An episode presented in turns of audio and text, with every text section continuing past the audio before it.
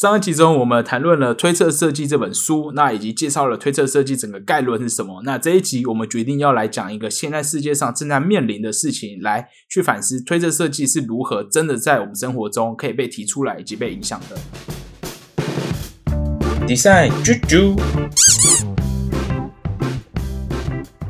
大家好，我是台陈列在台北架上的威化饼干的吃牧草给牛吃的牧，你叹一很大长，口气，很长。好，不知道大家有没有嗯受到这个新型冠状病毒 Coronavirus。那我呃，诶，如果木在学校是不是现在还好？嗯，因为还没有封校什么的好像很多老师有在询问同学说，有点也是在推测一个近未来，就说，哎、那如果接下来可能几个礼拜，如果真的疫情比较严重的话，那好像真的可能会要远距远距离，所以哦，你们在准备嗯。有类似有在为这件事情做准备。了解，因为像我公司是已经开始分流，就一半一半在家，哦轮流在家。对，所以我已经在家工作了差不多有一两个礼拜咯。尤其当听众听到的时候，因为我们是预录啦，可能又关的更久了。那我们今天就要讲这个主题，是我们在准备讲《推测设计》这本书的时候，我们发现了我们生活中真的是产生了某一种巨变。那这个就是推测设计的一个很重要的理论。对啊，像是以这次新型冠状病毒导致我们可能连上课的方式或是工作方式的改变，都可能都是我们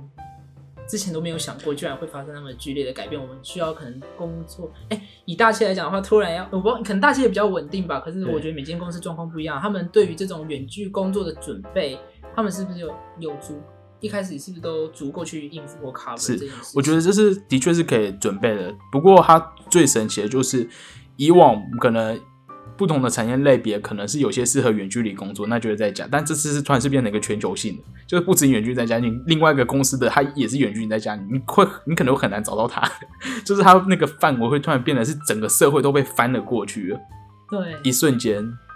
好像也很多老师还比较没办法，还是习惯于我面对真实的人去讲课，对这种远距教学都会还是会有点怕怕的。对啊，这整个改变就是怎么猝不及防，突然就发生了。所以这种对于未来的想象的设计，其实也就是我们推特设计一直想要去跟大家去讨论的。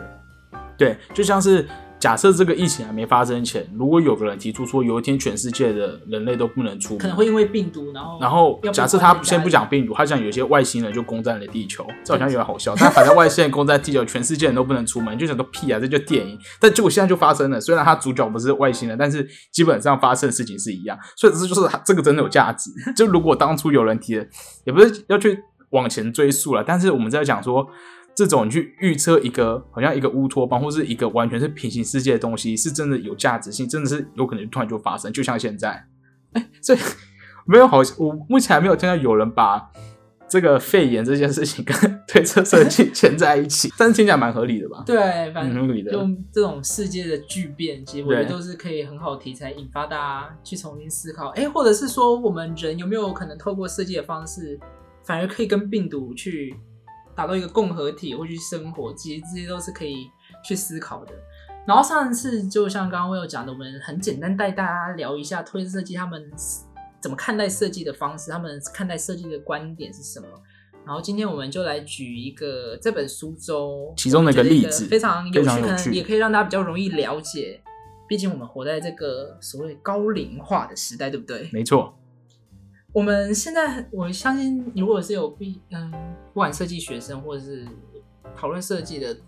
都有反正都有一种好像会要会为高高龄化，高龄说像是针对老人去做一些，不管是辅具还是一些什么长照的设计。对，还有像是日本或者是亚洲、台湾吧，也都是好像在几年，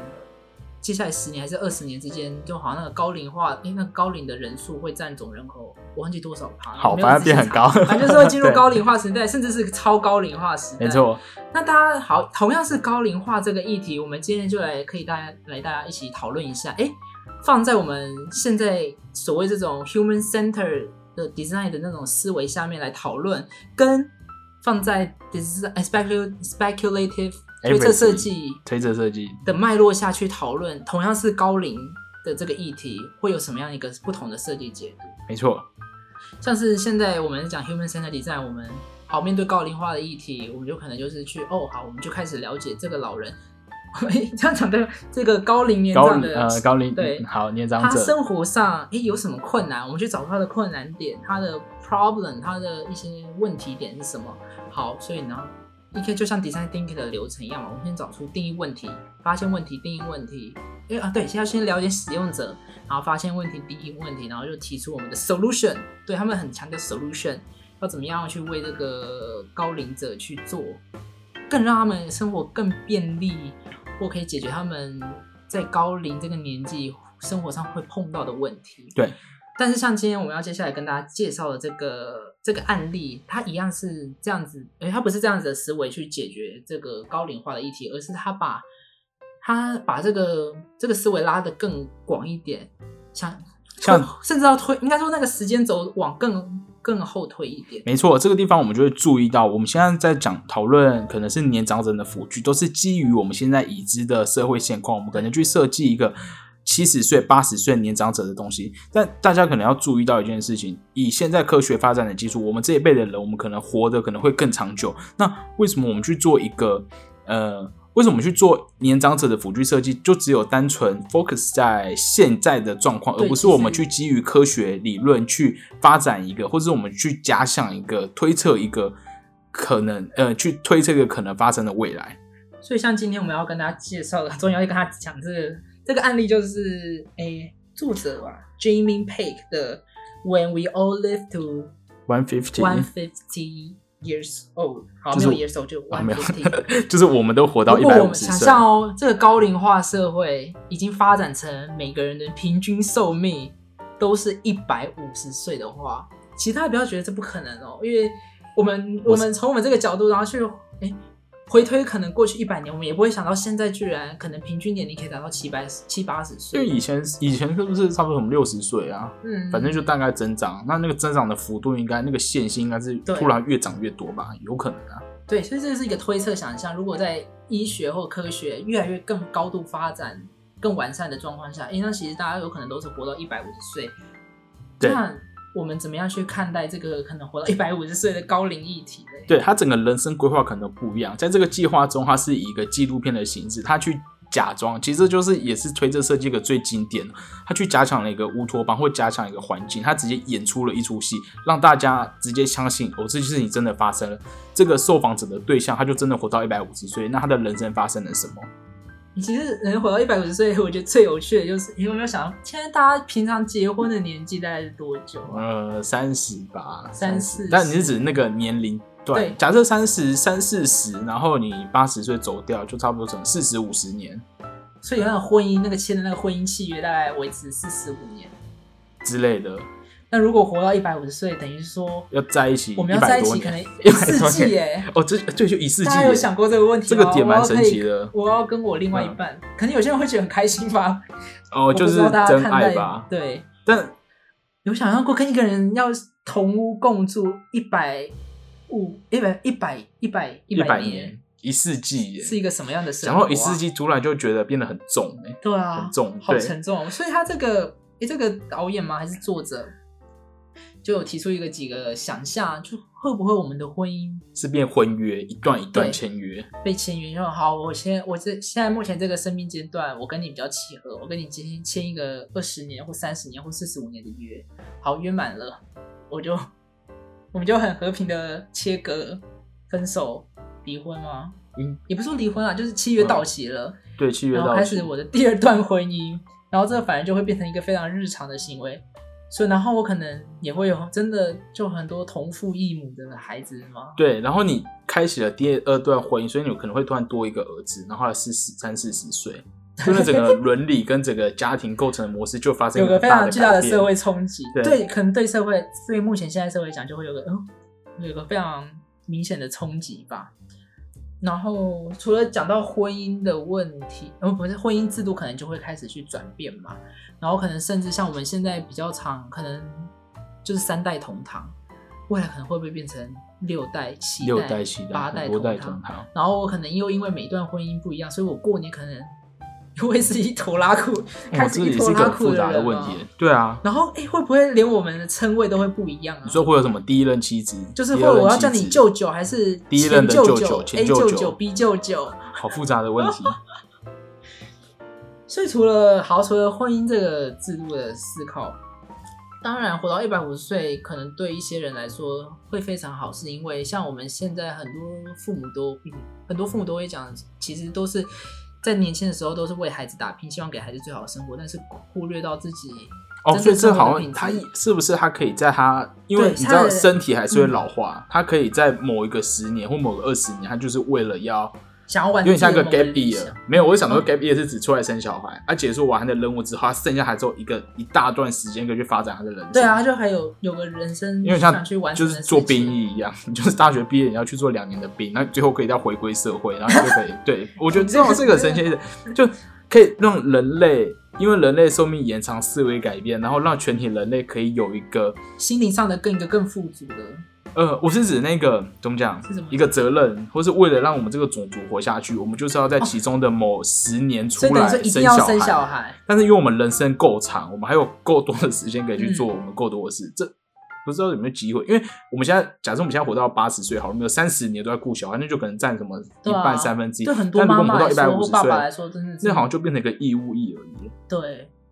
所以等于说我们欸等于说对活可以活到一百五十岁的人种来说的话，我可能就有将近一半的时间，就是可能现在比较常讲的后半辈后辈后半辈子，退休生活什么的，对我可以但现在是他在退休生生完呃照顾完小孩后生活，就是你人生真的开始起跑或者像现在退休生活可能就只有几年啊。如果真的严格六十五岁退休，然后加八十八十八十五岁，好，就只有十五年可以真的好好去做自己真正想做的事情，去真正环游世界，或者是完成某个生活理想。所以我们就是要开始定这个法规啊，就是要跑很前面，还是要定这个法规吗 或？者提出一个这样的设计。哎，刚讲到，如果活到一百五十岁，甚至说不定连退休的这个年纪的规定也都会去做改变呢。应该会、一定还是会六十五岁就要让你退休吗？会不会真的有人真的很喜欢工作？我一百定定一百岁再退休，对，有可能，都可有可能。所以这真的影响很大哎，然后也不是不无不可能，这就是推测设计最有趣的地方，它要基于现在的科学根据，然后去完全跳脱一个不一样的可能。因为呃，刚刚这边所提到的不一样，可能就是指如果我们直接去预测未来，那可能说好没有，我们就是一样结婚，然后人就活得更长，然后什么长照机构就更远。但他这边提出来的完全不同的 project 就直接他跳脱了可能的未来，他直接跳脱说，好，不管什么现在的婚约是什么，以后婚约就直接可能变两段三段，直接去像一个全新的一个平行时空啦，一个平行时空的概念，直接去讨论一个未来的状况。对啊，就像这本书里面有关于这个 project，它有讲到一句话，就是说我们目前现在人类在做关于这种设计，太多花太多的力气或一些专注力是放在我们要如何去延长延长我们生活那个对我们人的寿命，但是却没有考量到说，哎，那我们拉长寿命之后，那我们接下来那个生活的情境或那个是什么生活想要的是什么？所以这也是推特设计希望带给大家可以有更更远一步的思考的方式。所以其实现在关于设计的思考就可以又更广泛了，可以讨论的层面又更广了。对，可以直接甚至直接讨论整个人生的规划跟整个社会、社会的价值观或结构，整个是改变的。对，好，以上就是我们所提到的这一个活到一百五十岁。不知道大家在最近这个疫情的影响下，有没有真的觉得好像这种去预想一个未来的可能是真的越来越接近的？还是说这个可以改成 When we all work in home？对尤其全世界有没有想过我们全世界可能之后？Never meet in person，我们从来没有见到对方，从出生到死都没有见得到对方。这好像黑镜其中一集 在演的，好像黑镜他的每个 而且我真的发生了，真的很久没，也没有很久啊。台湾现在还可以，对，但我跟国外思考很惨。对，所以这是我们我们想在我们刚才第一集就上一集我们先大概讲推推设计是什么，那我们这集就想先举一个真的在我们世界上发生，然后也曾经有个艺术家设计师提出很有趣的例子，来让大家去了解这个推特设计是如何去真的是去预测一个我们的未来，以及这个未来也真的是有可能发生在我们的生活中。那更重要的是，它要让我们去反思我们现在的社会。对它就是要怎么讲去撼动现在。对，大家都说不可能，或是没有去想这件事情的时候，必须要去提出这样的理论，去说服大家，去驱动大家去思考不一样的层面的事情。嗯这个作品就是 When We All Live to 一百五，大家可以去上网去找一下它的纪录可以找到它，对它纪录片蛮有趣的。好，以上就就是我们这一期先这样子啦。先趁着，sorry，不是趁着，而是因为武汉肺炎这件事情，我们直接觉得推这设计是很有价值观的，所以我们想直接抓入这个主题来跟大家讨论一集。那也希望大家要保持身体健康。哎、我们不知道，我我们现在录这一期的时候，台湾还可以哦、就是只是打蛮多人被隔离，或是就蛮多人被居家隔离，一些公司要那个，对，就是我们不知道这期上的时候世界变怎样。天佑台湾，天佑世界。可是你知道我们这时候我们配的配乐很激昂哎啊啊！这个这个结尾哦，我要改配乐吗？不用不用不用。好了，反正就还是要乐观，但反正就是一要大家乐观的去想象对要乐观，对，但这个未来就是没有一定要很美好，就是它就是一个平行的未来。好。Anyway，就这样，大家下一期再见，拜拜。拜拜